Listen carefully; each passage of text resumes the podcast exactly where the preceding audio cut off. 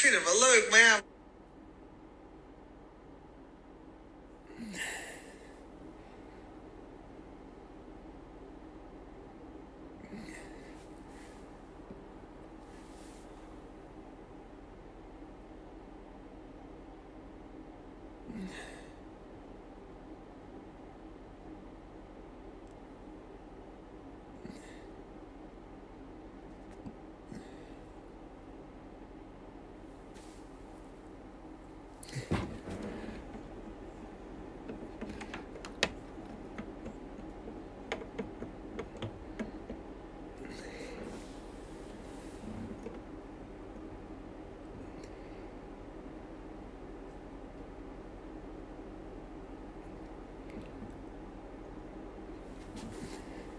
Harme Visser. Goedenavond. Ik ga zo zitten, jongens hoor. Hoe is die? Goed, jongen. Ik ga zitten hoor. Zo. Even de kachel uitdoen. Die staat nou wel heel warm. Ja, ik denk begin iets eerder. Ik kan hem even wat mensen online krijgen. Ik denk dat ik een heel mooi woord heb. Mits je ook eh, open staat voor verandering. Geloof, jongens, willen we het over hebben. Hoe gaan we reageren in calamiteiten? Hoe reageerden ze vroeger in de Bijbel daarover? We gaan zo beginnen. Ik ga even de kachel uitzetten. Sowieso even wat lager zetten.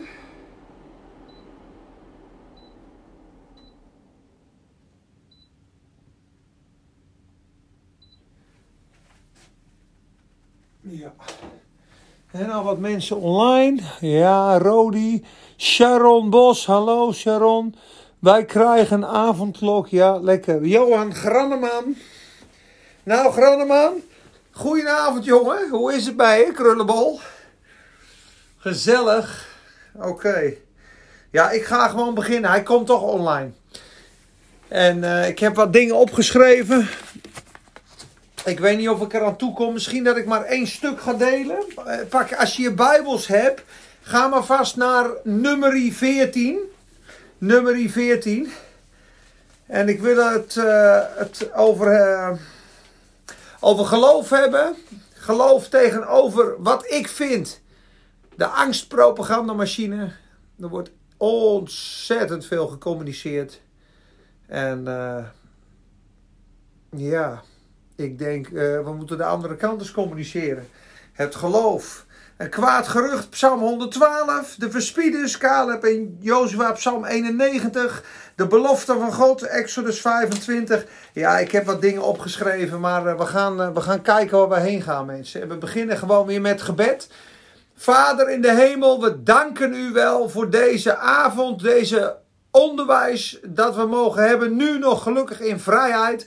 Heer, wat verschrikkelijk dat er in sommige landen uh, niet eens over u gepraat mag worden. Sterker nog, er staat de doodstraf op. En we bidden en we danken u, Heer, voor deze avond en deze tijd. We bidden voor iedereen die hoort. Heer, ik heb van u een woord ontvangen. Ik ben hartstikke blij en enthousiast dat ik het mag delen. We bidden dat veel geloof en vuur in de harten mag opspringen van de gelovigen. Heer, dat mensen uw waarheid en uw licht en uw wonderkracht mogen ervaren. U bent de Heer die geneest. U bent de God die regeert. U staat boven alles en u regeert. U bent de koning der koningen. Heer, uw woord is gegeven tot opbouw, tot vertroosting, tot versterking, tot lering en tot wijsheid. Opdat de man van God volledig toegerust zou zijn, bekwaam voor ieder goed werk.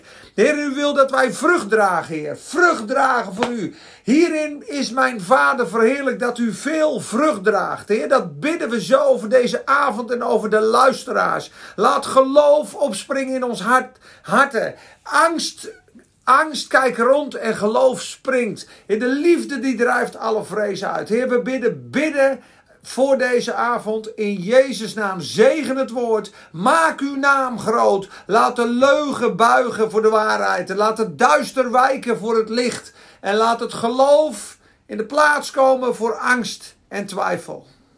Heer, we bidden het zo. In Jezus' naam. Amen. Ben ik goed te verstaan, mensen? Ben ik goed in beeld? Ook op Facebook? Bijna spetter op de camera. Gaat het goed? Ik loop even om en dan gaan we beginnen. Welke kerk zit jij? Ja, dat is niet zo belangrijk, schat. De kerk van Jezus. Amen. Amen. Angelo. Ja, dit zal goed zitten. Oké. Mensen, ik wil, uh, ik wil beginnen uh, in Psalm 112. Lees ik een stukje voor. Daarna ga ik naar nummer 14. Ik zal je zeggen waarom ik dit woord uh, doe. Ook gebeden heb. Hè, jullie weten dat ik ja, anders tegen de dingen aankijk dan de meeste mensen. Ook op het gebied van vaccinatie, ook op het gebied van testen. Ik vind het uh, eerlijk gezegd, met alle respect, uh, redelijk schokkend en bedroevend dat we hier in Spakenburg massaal gaan testen. ik had echt gehoopt, en dat meen ik serieus, zullen we vanavond ook lezen, dat we net, net zo gereageerd hadden als Jozef, Jozua en Caleb. In plaats van zo de paniek erin. ik hoor al tien maanden elk reclameblok coronacijfers. Er is geen één programma wat niet praat over uh, de overvolle IC's, de drukte op de zorg, de problematiek, de problematiek, het Britse virus, het angstvirus, het angst, de evangelie wordt gepreekt, uitgerold, even Jinek, shownieuws, Hart van Nederland. En één kant op, één kant maar op. Continu één kant op. Ik word er eigenlijk, eerlijk gezegd, super verdrietig en bedroefd van. Ook boos, ook uh, een gevoel van rechtvaardigheid. Dan denk ik, joh, alleen al op wereldsniveau, hè, waarom niet de andere kant? Waarom niet de positieve cijfers? Waarom niet het hoop? Als er maar een sprankeltje hoop is, is het gelijk eh, de Britse variant. Eh, moet je eens nagaan, mensen, als je nou het woord van God pakt. En daarom wil ik ook kijken, wat zegt die Bijbel nou? Wat zegt de Bijbel in een tijd van calamiteiten? Wat zegt de Bijbel als de reuzen voor je staat? Als de grote, onoverkomelijke problemen op je weg komen? Is het dan niet geweldig dat je er tussenuit zou moeten pronken en staan? Ik heb een God. Wij hebben een Vader in de hemel waar wij is als Spakenburgs op vertrouwen. We hebben een opwekking gehad in 1840. Dat de kinderen zongen dat de geest uitgestort werd. Dat zij loven en prezen en baden. Wekenlang aan het lofprijzen waren. Dat ze voor het huis van de burgemeester stonden. En dat meisjes van elf het evangelie op dusdanige, overtuigende, ernstige manier brachten. Dat het totale, spontane bekering en zondebesef was. De stopte niet met lofprijzen. De demonen kwamen eruit. Een pijl uh, van genade in het hart van een jongen van 16. Sla aan stukken de grendels van mijn ziel. Er was een opleving. De staatskerk moest eraan te pas komen. Er was toen twintig mensen maximaal in de hervormde kerk. Er stond een soldaat voor de ingang. Al kwam de Heer Jezus Christus vanavond zelf, dan mocht hij nog de kerk niet in. Daar waren ze van ondaan in die tijd.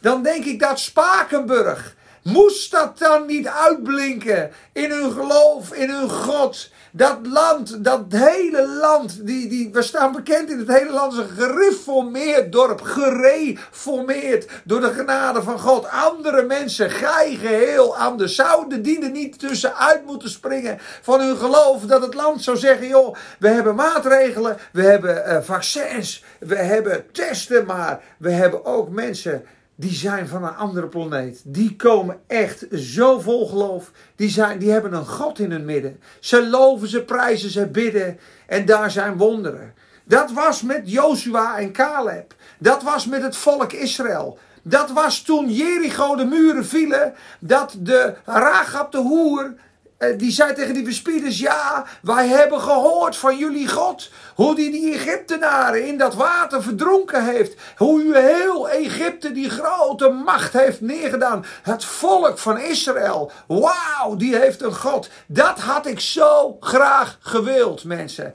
En wat je gaat krijgen straks, ik zal het je voorspellen. Je gaat zoveel getest worden. De test is niet eens betrouwbaar. Wordt nu gelukkig ook door eh, wetenschappers en experts bevestigd. Van Haga zet het eronder laatst op. Zelfs de WHO geeft nu toe er is een probleem met de PCR-test. Zelfs de WHO. Zelfs de meest uh, nou, hoe zou ik het zeggen? Zelfs de wetenschappers die pro-vaccinatie zijn en die er heel veel geld aan verdienen, hebben zelfs toegegeven dat die test niet te vertrouwen is. Topartsen in Amerika zeggen hij is nog nooit gebruikt om virussen te, te ontdekken. Dat is gewoon een hulpmiddel wat erbij is. Dus op basis van een niet volledig werkende, betrouwbare test ga je een dorp testen. Terwijl de boze er als de, de vink erbij is om ook maar één Brits virusje te vinden. Moet nagaan dat er één of twee Britse varianten getest worden. Dan kan zomaar het hele dorp op slot. Kan zomaar de angst en de paniek erin. De bunschoten. Brits virus gevonden in Spakenburg. Ik denk dat die komt. Ik denk dat je de boze zoveel ruimte en zoveel voet geeft. om zijn angst en zijn koninkrijk van vrees en angst. en, en, en verkramping en opsluiting. en, en, en, en economisch inkrimpen.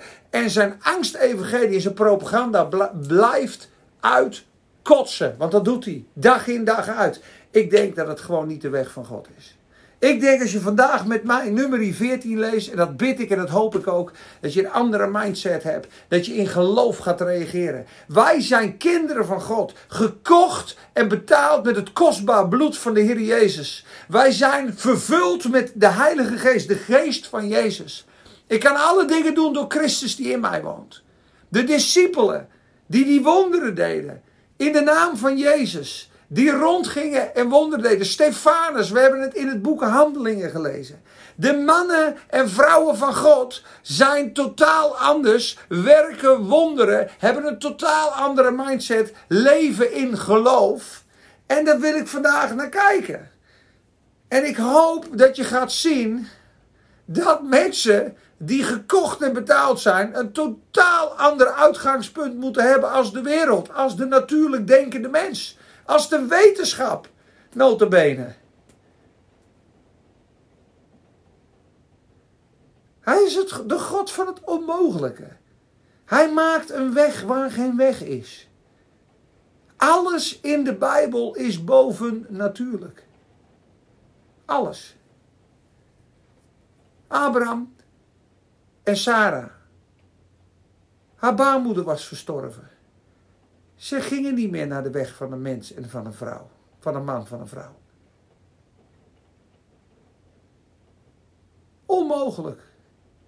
Toch wordt Isaac geboren. Ze staan voor de zee met 3 miljoen mensen. De farao komt eraan. Nu gaan we dood. Hadden we maar in Egypte gebleven bij de potten. Daar komt de farao aan en de zee splijt. Dat God zijn naam zou bekendmaken voor dat volk Israël. De God van wonderen. De God die voor hen strijdt. De God die voorziet in de woestijn. De rots geeft water. De muren vallen om. Mensen, wij moeten een volk zijn van geloof. Wat geworteld is in God en in de belofte van God. En als ik vanavond belofte ga voorlezen. En ik zou die belofte, elk reclameblok tien maanden, elf maanden lang proclameren. Elke reclameblok, elke vijf minuten. De Heere is de heelmeester. Geen, geen plaag zal tot uw tent naderen. Allen die op hem vertrouwen, zullen onschuldig verklaard worden. Al die beloftes, als je die dag in, dag uit zal horen, als een propagandamachine, elke talkshow, Jezus, geloof, hij genas iedereen. Iedereen die me aanraakte werd volkomen gezond. De bloedvloeiende vrouw. Hij wordt de schaduw van Petrus. Paulus in zijn gordeldoeken. Wat een wonder. Er was geen zieke en zwakke te vinden onder het hele volk Israël. Staat in Psalm 105 toen ze uittrokken door het bloed van het lam. Zij hadden geen gebrek. Ze trokken uit met zilver en goud. God onderhield hen 40 jaar in de woestijn. Hun schoenen groeiden mee. Hun kleren werden niet afge... Uh, hoe zeg ik dat? Die, die, die versleten niet. God zorgde voor zijn volk boven natuurlijk. Continu, de hele Bijbel door. Mensen van geloof. Simpson die duizend man neer, uh, neermaait. David die Goliath uh, overwint. Door geloof. Mensen, lees Hebreeën 11. We eren God door geloof. En wat ik zie vandaag is angst, is paniek, is verkramping, is de weg van de natuur en de wetenschap. En ik ga vandaag beloften voorlezen. En als je die belofte voor het eerst hoort, dan ga je, als je een, kinderlijk geloof hebt, zeg je amen. Zeg je de Bijbel zegt het, het is waar. Maar als je een natuurlijk geloof hebt, of een ervaringsgeloof, ga je zeggen ja. Maar ja, dan zou uh, dat en dat en dat nooit gebeurd zijn. Dan ga je dus je ervaring en wat jij altijd geloofd hebt, of waar jij toe geprogrammeerd bent, boven de waarheid van Gods woord stellen. Ik geef je straks een paar voorbeelden. Ik zal je straks een paar beloften voorlezen. En die beloften van God, zegt de Bijbel, zijn ja en amen. Niet nee en misschien. Er staan in 2 Korinthe 1 vers 20. Want zoveel beloften Gods er zijn, zoveel beloften van God als er zijn, die zijn ja en amen in Christus. Dat betekent elke belofte die in het woord staat, is ja, ja en amen. Het zal waar en zeker zijn. Moet eens nagaan dat je dat 10.000 keer per jaar hoort. Elk reclameblok, Jezus. Elke dag, Jezus. Niets is onmogelijk. Voor wie gelooft is niet zo mogelijk.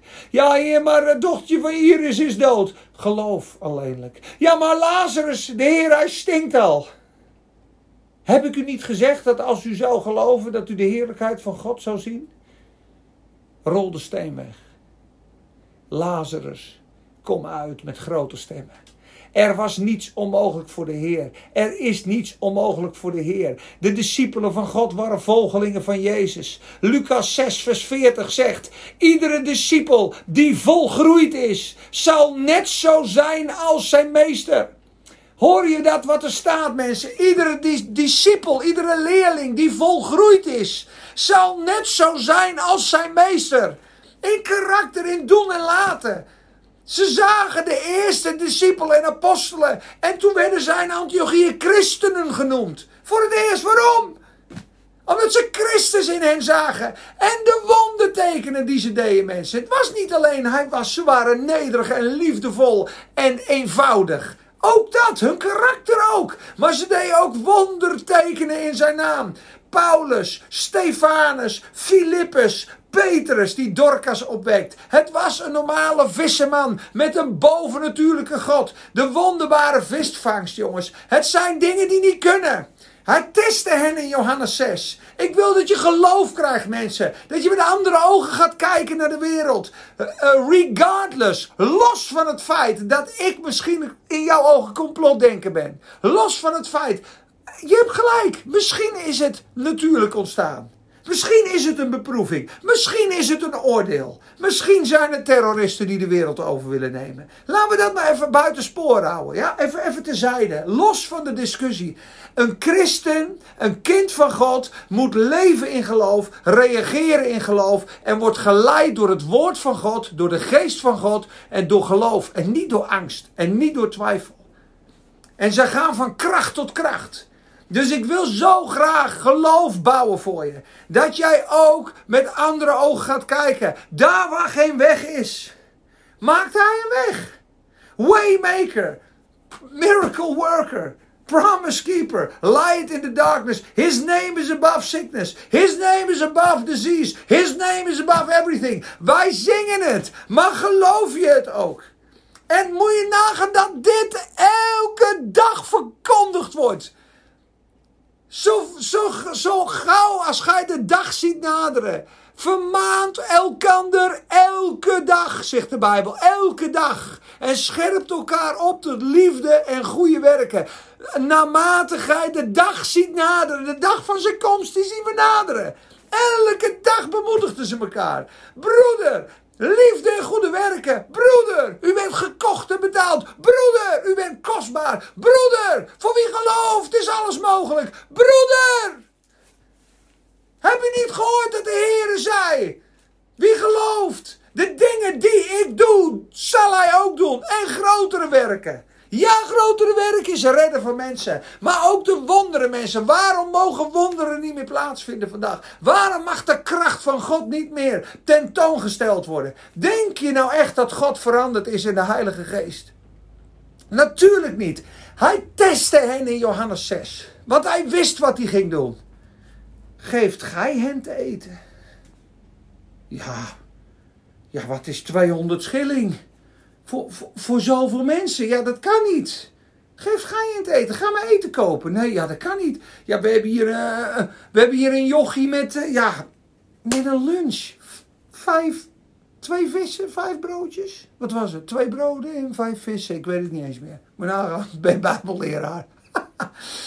Maakt even niet uit. Twee vissen, vijf broodjes. Nee, twee broden en vijf vissen, volgens mij. Of anders twee vissen en vijf broden. We kijken het straks na. Maakt niet uit. Maar hij wist wat hij ging doen. Maar wat is dat op zo'n menigte? Hun natuurlijke denken zegt, ja, maar dat kan toch niet? A little boy's lunch. Wat is dat op zo'n menigte? Maar de Heer wist wat hij ging doen. En hij zegt daarna zelfs in de boot, als ze met hem zitten. Weet u nog, met de 5000, met de vijf broden, hoeveel wij opnamen? Ja, twaalf manden. En met de 4000 en de zeven broden, hoeveel toen? Ja, zeven manden. Waarom heb gij nog niet geloof, zegt hij. Heb gij nog steeds uw harde hart? Hij vermaant ze en hij verwijt ze een hard hart. Omdat zij constant natuurlijk denkten. Omdat zij constant zagen wat voor ogen was. Omdat zij constant in het natuurlijke denken zitten. Dit is de ziekte, dit is het probleem, zo moeten wij het oplossen.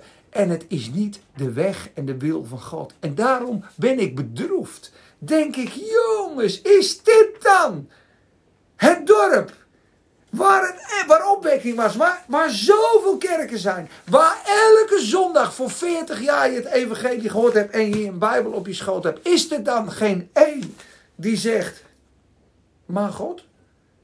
Vraag ik me af. Johannes 6. Hij gaf 25.000 mensen, 5.000 mannen, alleen de mannen, vrouwen en kinderen niet meegerekend. Laten we zeggen 15.000 tot 20.000, misschien wel het hele dorp Spakenburg. Gaf de Heer te eten en er was over. Het wonder was geschied. En hij is niet veranderd. Sterker nog, er zijn mensen op aarde, Roland en Heidi Baker van Iris Ministries, tik maar in, hebben een boek geschreven. Er is altijd genoeg. Die hebben exact dezelfde wonderen als Jezus meegemaakt in Mozambique. Eén kannetje soep. 300 kinderen soep meegegeven. Plastic borden zijn vermenigvuldigd. Het is geen grapje. Zij bidt tot God, zij aanbidt. Ze heeft iets van 50 of 60 dode kindjes bij de vuilnisbelt, huilend in haar armen, teruggebeden uit de dood, uit geloof. Iedereen lacht haar uit, twee jaar lang. Ik heb het vaker gedeeld. En wat gebeurde er? Na twee jaar werd er een kindje wakker. 13, 40, 55. En zij heeft een boek geschreven. Er is altijd genoeg. Want Jezus zei haar, doordat ik gestorven ben, Heidi, is er altijd genoeg. God wou die discipelen laten zien, ik zit in je boot, er is vrede. Ik ben jullie voorziening. Ik ben jullie God. Ik ben jullie bron. Los van alles moet je komen en helemaal in mij geplant worden. Ik ben het begin en het einde. En dat zullen we straks zien in nummer 14 ook. Ze worden getoetst. Ze komen bij het beloofde land. Hoe reageren ze? En moet je kijken hoe strikt het was. In ogen van geloof. En daar willen we het over hebben, mensen. En ik hoop jullie ermee te bemoedigen. En ik hoop dat je anders gaat denken. En dat je de weg van God volgt. Welke reus er ook voor je staat. Welke angstprediking er ook is. Twaalf keer kwam het langst in de persconferentie. De zeer besmettelijke Britse variant. De zeer besmettelijke Britse variant. De besmettelijke Britse variant. De variant, de Britse variant. Britse variant, twaalf keer. Twaalf keer. Zeer besmettelijk, zeer besmettelijk. Besmettelijk, besmettelijk. Brits variant, Brits, Brits. Dood, ziekte, pijn, angst, angst, paniek, paniek, angst. Avondklok. Is dat de evangelie? Is dat de wil van God? Is dat de weg van God? Zal beginnen in hoofdstuk 112. Moet je kijken wat de Bijbel zegt. Om een kwaad gerucht zal hij niet vrezen.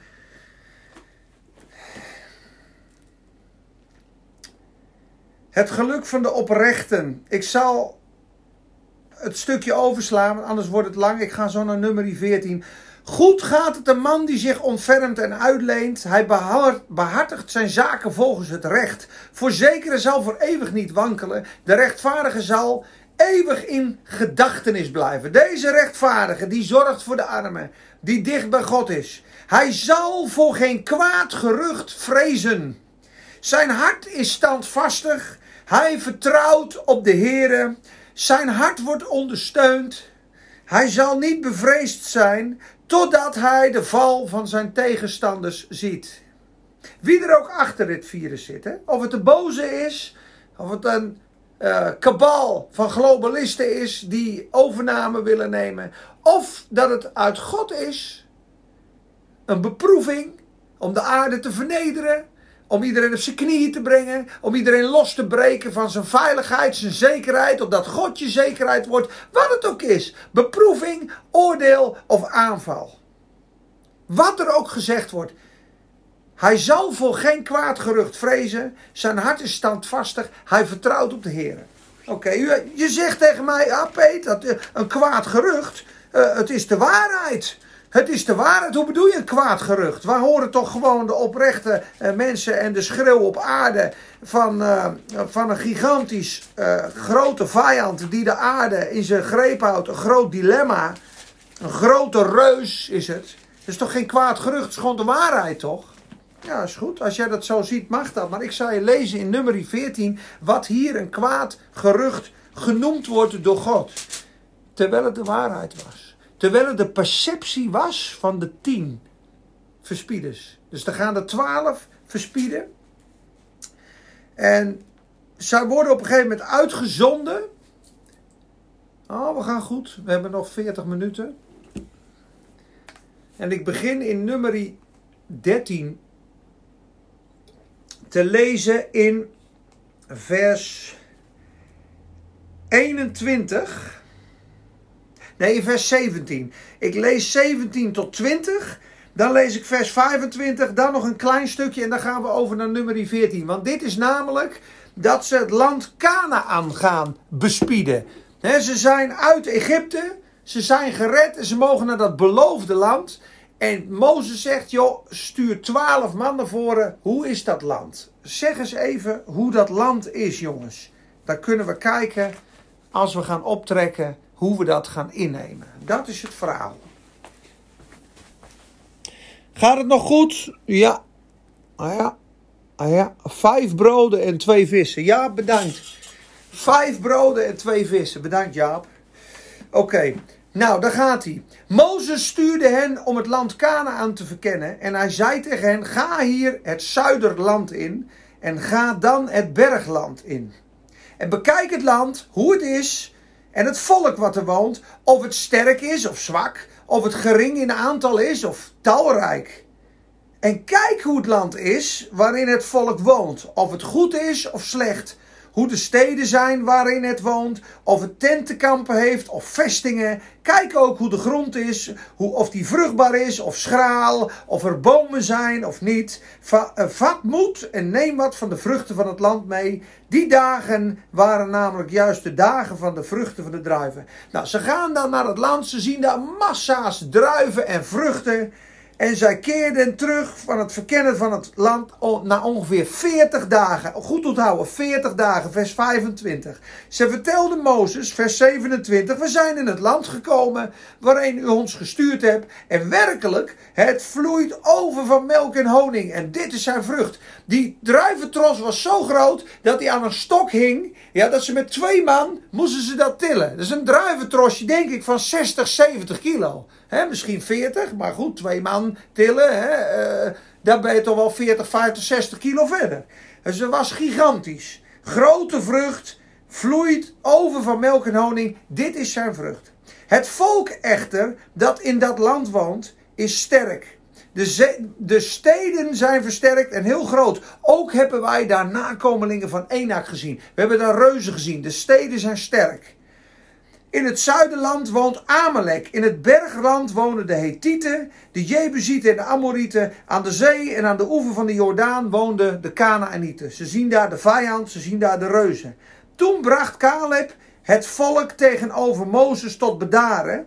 En Caleb zei: Laten wij vrijmoedig optrekken. Wij zullen het land in bezit nemen, want wij zullen het zeker overmeesteren. Nou, ik zal het nog iets aandikken. De mensen die terugkwamen, die de reuzen gezien hadden, zeiden dat met verschrikking. Het volk wat in dat land woont is sterk. De steden zijn versterkt. Heel groot. We hebben daar reuzen gezien. We hebben daar Amalek gezien. De Hethieten. Ze zien daar sterke steden. Ingenomen vestingen. Grote reuzen. Veel volken. Met andere woorden, ze zijn geïntimideerd. En ze zien daar een groot probleem. Caleb reageert totaal anders. Toen bracht Caleb het volk tegenover Mozes tot bedaren. Dus ze zijn aardig uh, onstuimig geweest. Laten wij vrijmoedig optrekken. Maar de mannen die met hem opgetrokken waren, zeiden: Wij kunnen tegen dit volk niet optrekken, want het is sterker dan wij. Ja? Het virus is sterker dan wij, de reus is sterker dan wij, de problemen zijn sterker dan wij. Laten we zeggen dat ze dat zeiden. Ze lieten een kwaad gerucht uitgaan. Kijk, daar komt hij, het kwade gerucht. Maar de mannen die met hem opgetrokken waren, zeiden: Tegen dit volk kunnen wij niet optrekken, want het is sterker dan wij. Dus ze keken met natuurlijke ogen. Ze zagen de reuzen, ze zagen de sterke steden. Ze zagen eigenlijk alleen maar problemen. En zij lieten een kwaad gerucht uitgaan bij de Israëlieten over het land dat ze verkend hadden. Door te zeggen: Het land waar wij doorgetrokken zijn om het te verkennen, is een land dat zijn inwoners verslindt. Het en heel het volk dat wij in het midden daarvan gezien hebben, bestaat uit mannen van grote lengte. Nou goed, Jaap. het waren allemaal Jaap en Ewouds, waarschijnlijk nog langer. Twee meter lange grote reuzen, misschien wel 2,5 meter. De Enakskinderen waren reuzen op de aarde. Dat waren Goliaths. Ja? Wij hebben er ook reuzen gezien, namelijk Enak, afkomstig van de reuzen. Wij waren in onze eigen ogen als sprinkhanen en zo waren wij ook in hun ogen. We gaan straks verder lezen. Ik ga het eventjes rehearselen. Je ziet hier dat ze in het land gekomen zijn 40 dagen zijn ze er geweest. De tien natuurlijk denkende mensen zien problemen. Zien wel heel veel vrucht, melk, honing, druiven. Maar zien reuzen, steden, uh, vestingen. En zeggen eigenlijk, joh, dit, dit, dit, dit is echt niet te doen. Dit is, dit is te groot. Dit, dit gaat niet lukken. Het wordt een kwaad gerucht. Het hele volk gaat erin mee. de, de beschrijvingen van het volk Israël zijn tussen de 2 en 3 miljoen mensen op dat moment. Dus 2 tot 3 miljoen mensen geloven wat de 10 zeggen. Een kwaad gerucht gaat uit. Wij zijn als sprinkhanen in onze ogen. Ze zien zich heel klein. Ze keken niet vanuit God. Dat zie je Caleb straks wel doen. Maar in hun ogen waren we ook sprinkhanen. Dus zoals jij jezelf ziet, zo ziet de vijand jou ook. Wat het ook is, beproeving, aanval, moeilijkheid, tegenslag. Wij moeten in geloof en vanuit God reageren. In alle zaken. Dat is de weg van een christen. Dus, als jij jezelf als sprinkhaan ziet, ziet de vijand jou als sprinkhaan. We lezen verder. Het morrende volk gestraft staat erachter.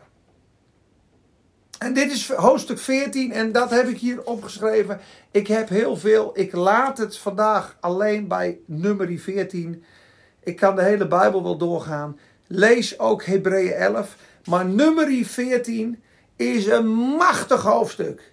Als je dat bestudeert en biddend leest, dan zul je ervaren de kracht van God en zie je ook hoe serieus het is als je propaganda en angst en leugen en paniek binnen laat komen en dat gaat verspreiden en dat gaat geloven wat voor een uitwerking dat heeft en hoe ontzettend boos God hierom is. Gigantisch.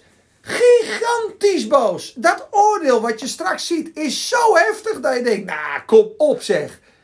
Is het echt zo? Het is echt zo. Moet je eens kijken wat een impact het heeft als je propaganda, angst, leugen, uh, manipulatie, overweldiging laat toenemen en je laat overweldigen en dat als een reus gaat stellen en jezelf als een springhaan. Dat je dus in eigen kracht gaat doen.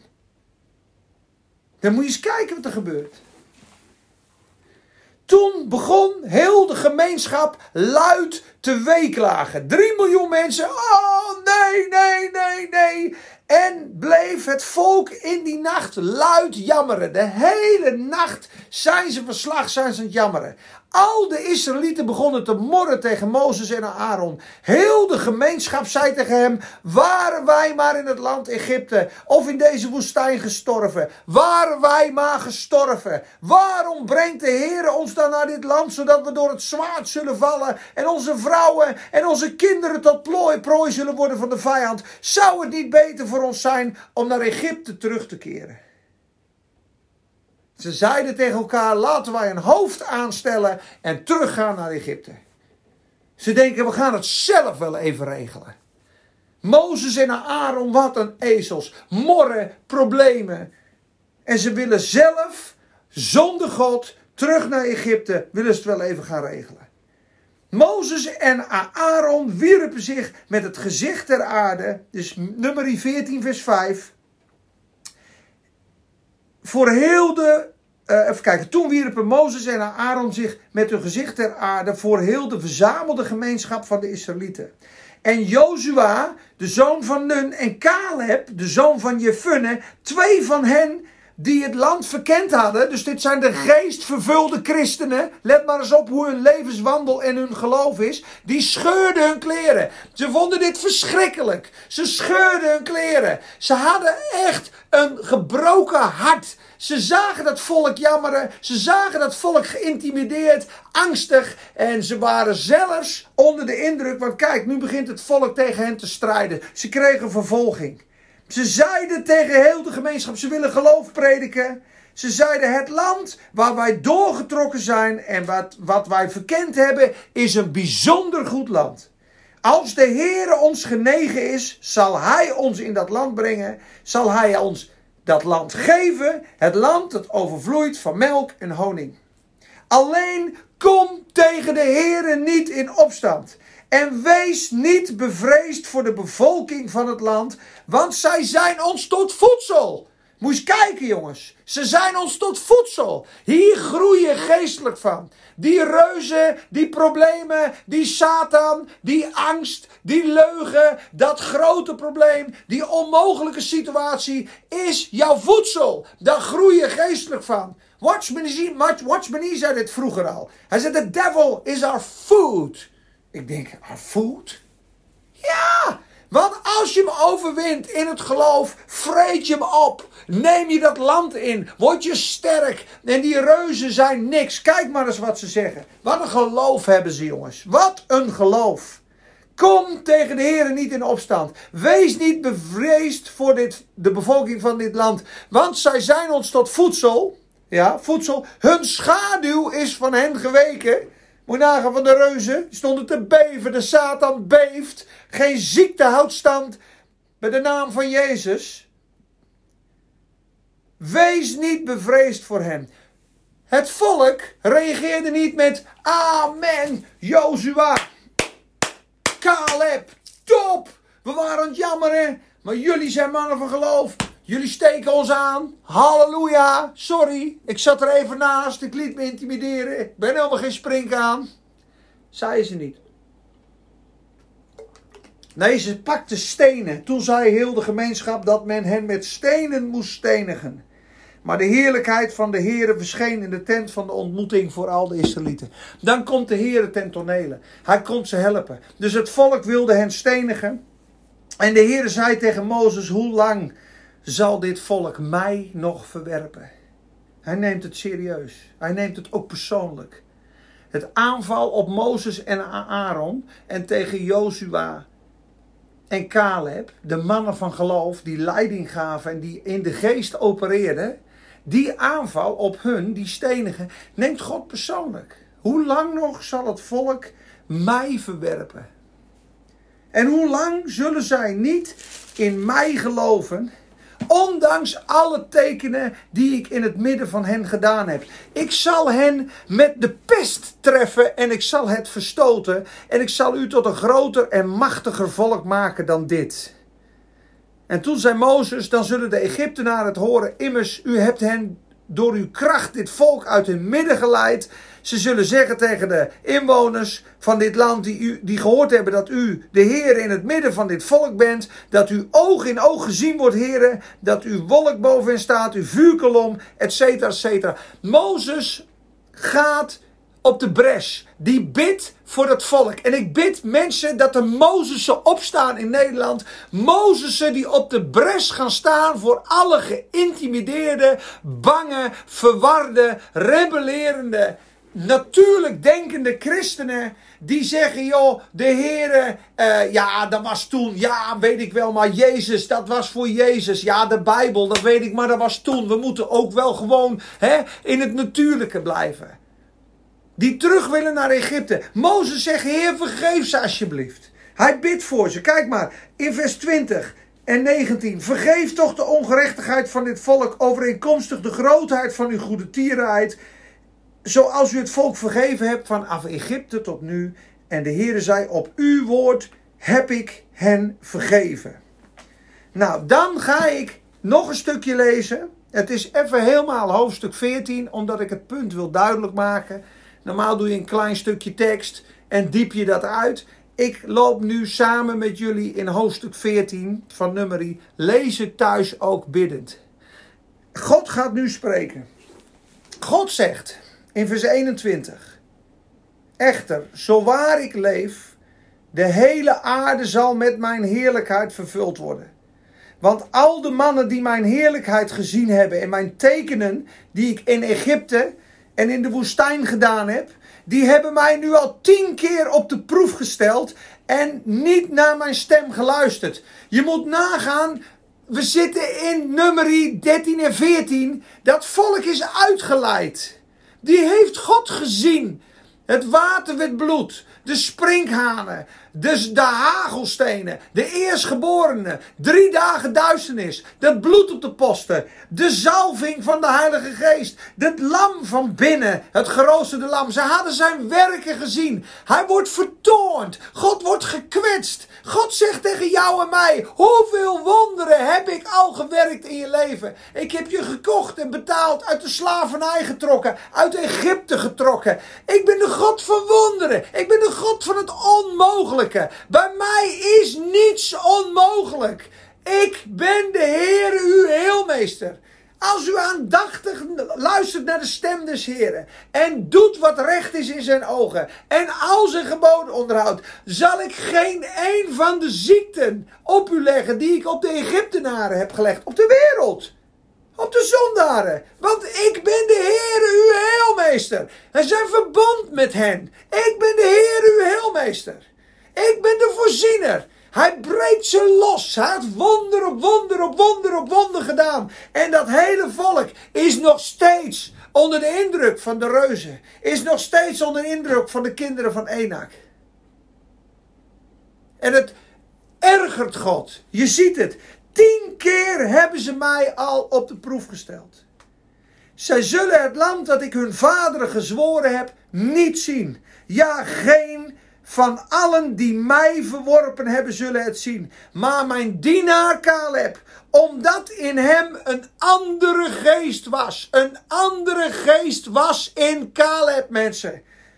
En hij heeft erin volhard de Heere na te volgen. Ga je de weg van de Heer. Als ze straks nog een uh, maatregel komt, als er nog een uh, stap verder gegaan wordt, ga je dan de weg van de Heer of kies je voor je baan? Ga je de weg van de Heer of kies je voor je zekerheid? Ik ben benieuwd hoe ver je gaat. Zit je vast aan deze aarde of zeg je, joh, mijn gezondheid, mijn leven, alles is in Hem gepland. Mijn werk, mijn voorziening. Ik ben benieuwd. Volhard je dan om de Heer na te volgen? In zijn wil, in zijn weg. Dwars tegen alle natuurlijke wetten in. Dwars tegen alle wetenschappelijke bewijzen in. En dwars tegen alle angstpropaganda heen. Ik ben benieuwd, mensen. Of je een Caleb bent of bij de tien. Hij had een andere geest. Hij heeft volhard mij na te volgen. Hem zal ik brengen in dat land waar hij geweest is. En dat is het koninkrijk in de Bijbel, mensen. Dat land, het beloofde land, is niet de hemel. Luister goed wat ik zeg. Want in de hemel zijn geen reuzen. Dat beloofde land is het koninkrijk van God, waar de zeven volken overwonnen moesten worden, waar dat land nog ingenomen moet worden, waar je bidt als een priester, net als Mozes, in heiligheid, je staat op de bres voor het volk en voor de mensen die niet wandelen in de weg van God, waar je regeert als een koning in gerechtigheid, over zonde, over situaties, over dood, en de naam van Christus bekend maakt en zijn oordelen en bevelen mag uitspreken over andere mensen in gezag, en waar Christus Christus jouw land geworden is. Waar jouw vruchten en jouw wortels in Christus geplant zijn. Het beloofde land. Dan beërf je Jezus. Dan win je Jezus. Dan draag je vrucht. En dan ben je als, als een priester aan dienen. En God zal je daarvoor belonen. En dat zijn kronen. En dan zul je straks in de eeuwigheid met hem regeren. Dat is het koninkrijk. Dat is voor Jozua en Caleb. Uit genade zijn we gered. Door het offer van Jezus. Maar er is een koninkrijk te beërven. Daarbovenop. Maar dat is een andere uitleg. Andere teaching, andere dag. Ik zal jou brengen in het land, Caleb. De Amalekieten en de Canaanieten wonen in het dal. Keer morgen om. Trek verder de woestijn in, in de richting van de Schelfzee. Met andere woorden, pak ze aan. Ga gewoon het land innemen. Ik ben met jou. De Heer gaat verder. Hij spreekt tot Mozes. We zijn bijna bij het einde gekomen. Ja, dat halen we. De Heer spreekt daarna tot Mozes en Aaron: Hoe lang nog zal ik bij deze boosaardige gemeenschap blijven die tegen mij mort? Ik heb het gemort van de Israëlieten gehoord waarmee zij tegen mij morren. Zeg tegen hen: Zo waar als ik leef, spreekt de Heer. Voorwaar, ik zal met u doen Zoals u ten aanhoren van mij gesproken hebt. In deze woestijn zullen uw dode lichamen vallen. Te weten allen van u die geteld zijn naar uw volledig aantal van 20 jaar oud en daarboven. U die tegen mij gemord hebt. U zult beslist niet in dat land komen waarover ik mijn hand opgeheven heb dat ik u daarin zou laten wonen. Behalve Caleb, de zoon van Jefunne, en Jozua, de zoon van Nun. Weet je wat Jozua en Caleb markeerden? Zij zochten God na, zij volharden in God na te volgen. Ze hadden een andere geest. Jozua stond bekend. Hij sliep bij de ingang van de tabernakel. Hij sliep bij de tegenwoordigheid van God, bij het huis van God. Daar stond zijn bed. Dat was zijn woonplaats. Jozua zocht God dag en nacht. Hij had zijn slaapplek bij de ingang van de tent. Had een verlangen in de tegenwoordigheid van God. Had een bovennatuurlijk geloof. Een bovennatuurlijk leven. Diende een God van wonderen. En liet zich door niets en niemand in de war brengen. En deed wat God van hem vroeg. En daarom had hij een andere geest. En daarom zag hij geen reuzen, maar mogelijkheden. Daarom vertrouwden ze op God. We gaan verder. Ik laat u daarin wonen. Behalve de, de zoon van Jefune, Jozua en Caleb. Die zullen wonen in het land.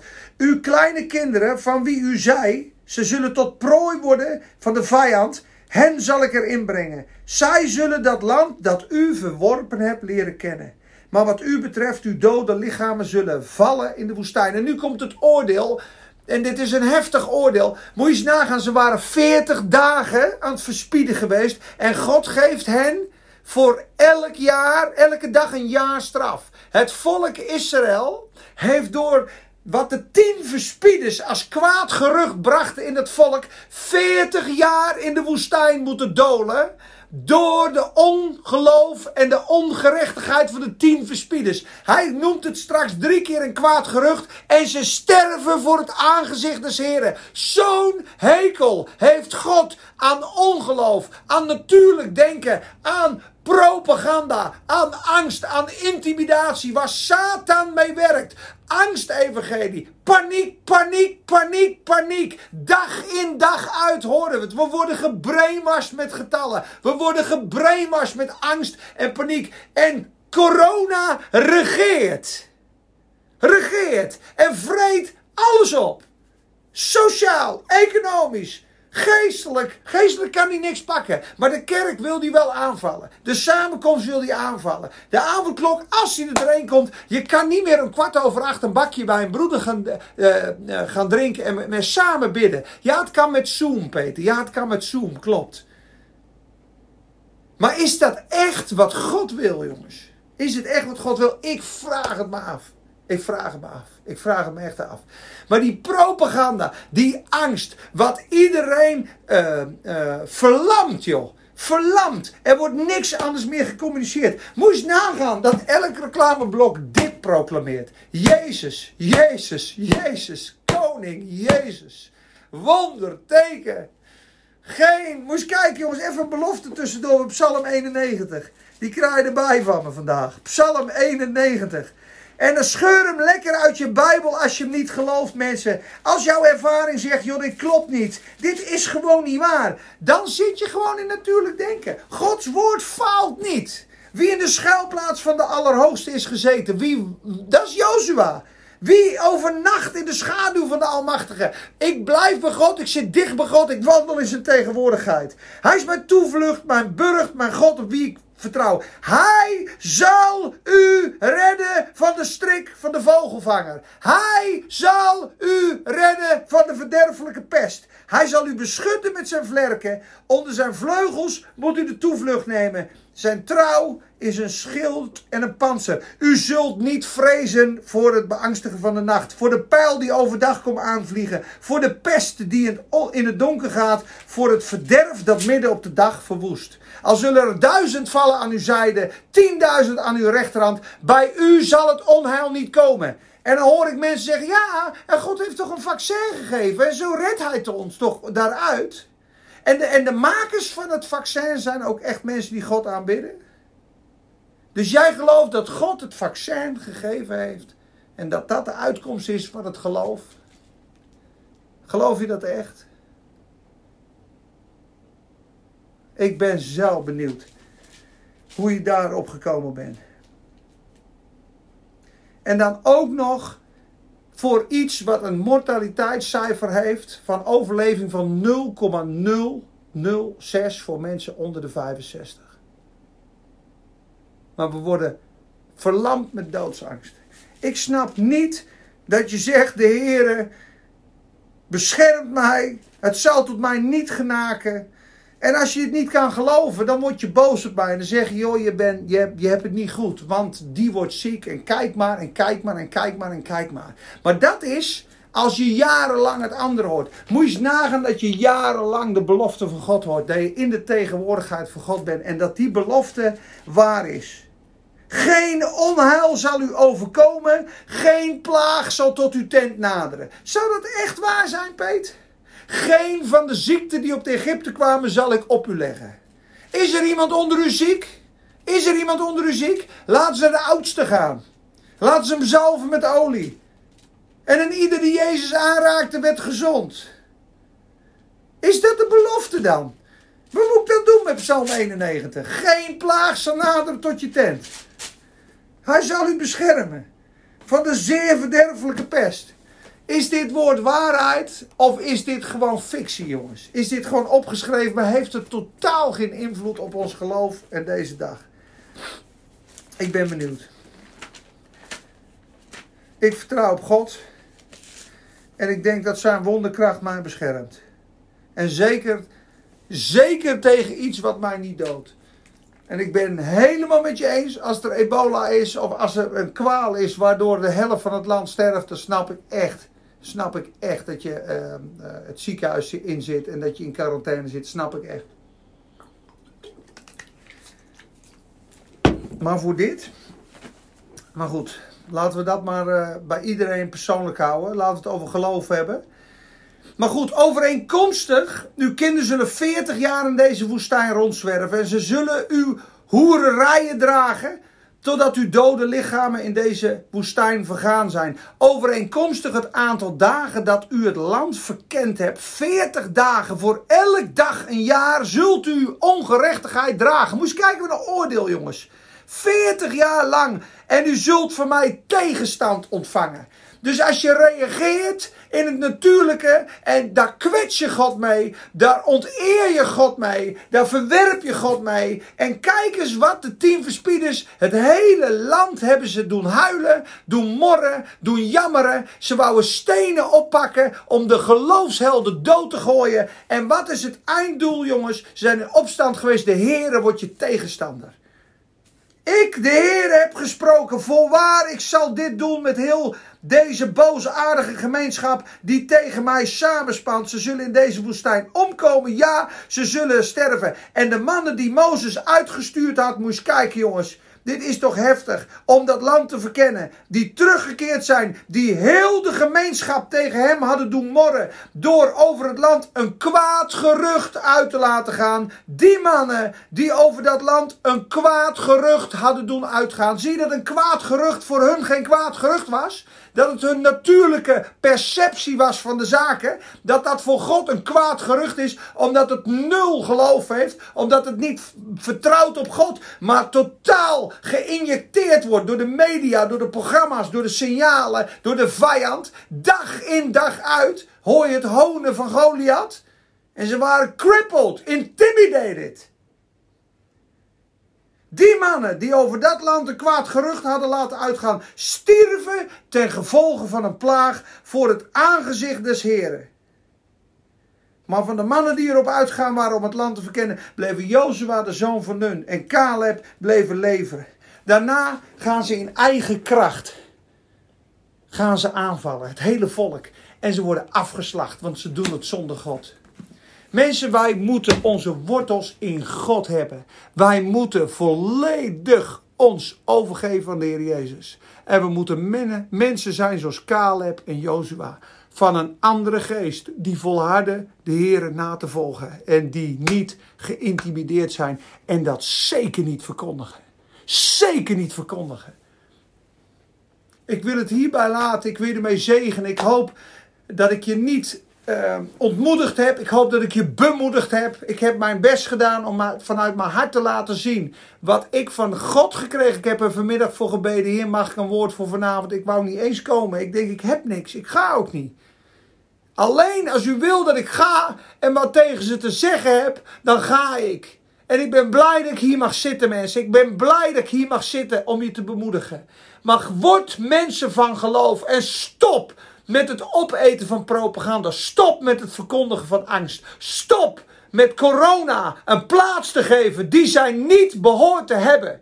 Want God troont boven alles en is voor alles. En voor hem is het een peulenschil. En hij is onze geneesheer. En ik hoop dat dat getuigenis van Spakenburg zal zijn.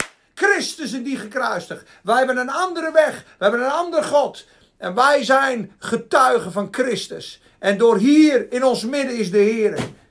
Corona heeft geen schijn van kans. In Jezus' naam. Amen.